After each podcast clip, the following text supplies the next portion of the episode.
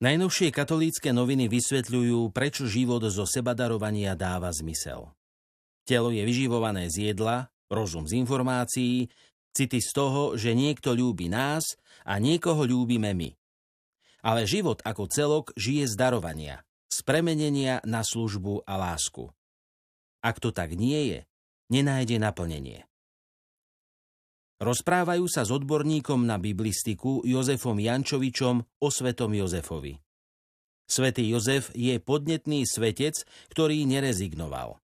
Inšpiratívny, skromný, pracovitý a hlboko veriaci. Svetého Jozefa nám Biblia opisuje v tom najlepšom svetle. Prinášajú aj rozhovor s košickým pomocným biskupom Markom Forgáčom o tom, ako si správne vyberať zo súčasného množstva informácií. Pandémia, ktorú prežívame, zvýraznila viaceré trendy v našej spoločnosti. A medzi ne patrí aj to, že nemusíme mať vzdelanie či skúsenosti, niekedy stačí len silno kričať. Lenže práve v takejto zložitej pandemickej situácii, ktorá nemá jednoduché riešenia, je potrebné počúvať a vážiť si viac ľudí, ktorí majú vzdelanie a premýšľajú hĺbšie nad vecami.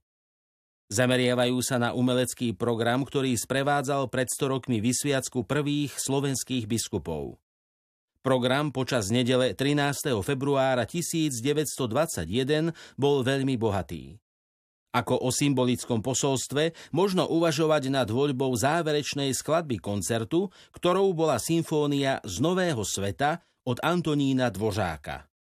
Je nepochybné, že príprave tohto významného podujatia bola venovaná mimoriadná pozornosť zo strany všetkých zainteresovaných, sprevádzaná mravnou, tvorivou a umeleckou zodpovednosťou.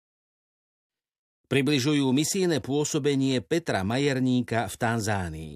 Jeho misia žije aktuálne najmä stavebnými prácami a výsadbou stromov v areáli budúceho pútnického miesta. Fara bude zasvetená svetému Jozefovi, kostol kráľovnej pokoja. Pripravujú aj ružencovú záhradu, sadia ovocné i okrasné stromy a kvety, pretože toto územie je veľmi veľké. Taktiež zaviedli solárny systém na výrobu elektrickej energie, ktorý by mal pokrývať celé územie pútnického miesta. V seriáli Pôstne putovanie so svetým Jozefom si môžete prečítať úryvok z diela Štefana Fábriho Úcta k svetému Jozefovi, modlitby a pobožnosti. Na tlačovej konferencii počas spiatočného letu z návštevy Iraku pápež František prezradil, že uvažuje aj nad návštevou Slovenska. V odpovedi na otázku o destináciách jeho zamýšľaných ciest menoval Bratislavu, ktorú možno navštívi popri Eucharistickom kongrese v Budapešti. Čo prináša marcové vydanie časopisu Posol?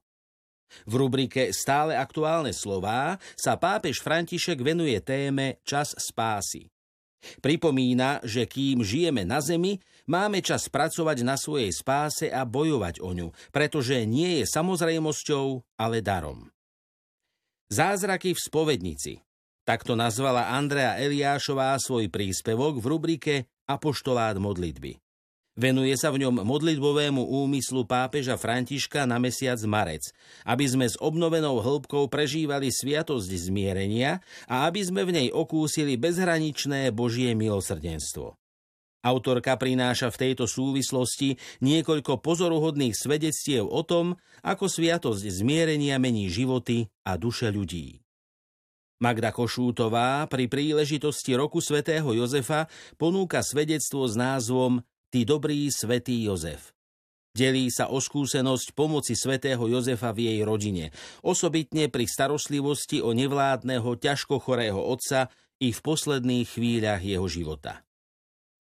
Angelova túžba vypočutá pri relikviách. Pod týmto názvom prináša reholná sestra Katarína Krištofová, postulátorka procesu svetorečenia matky Alfonzy Márie Epingerovej a členka kongregácie božského vykupiteľa, ďalšie pozorúhodné svedectvo, ktoré je ovocím príhovoru uvedenej blahoslavenej.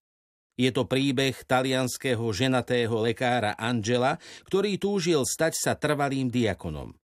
Stretol sa však s prekážkou, ktorú mu pomohla na tejto ceste odstrániť až nová blahoslavená.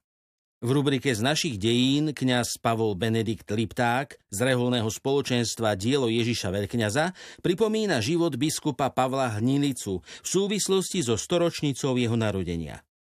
Opisuje jeho cestu ku kňastvu i k biskupskej vysviacke. Uvádza slová, ktoré mu povedal biskup Robert Pobožný pri vysviacke. Tvoja diecéza sa rozprestiera od Pekingu cez Moskvu až po Berlín.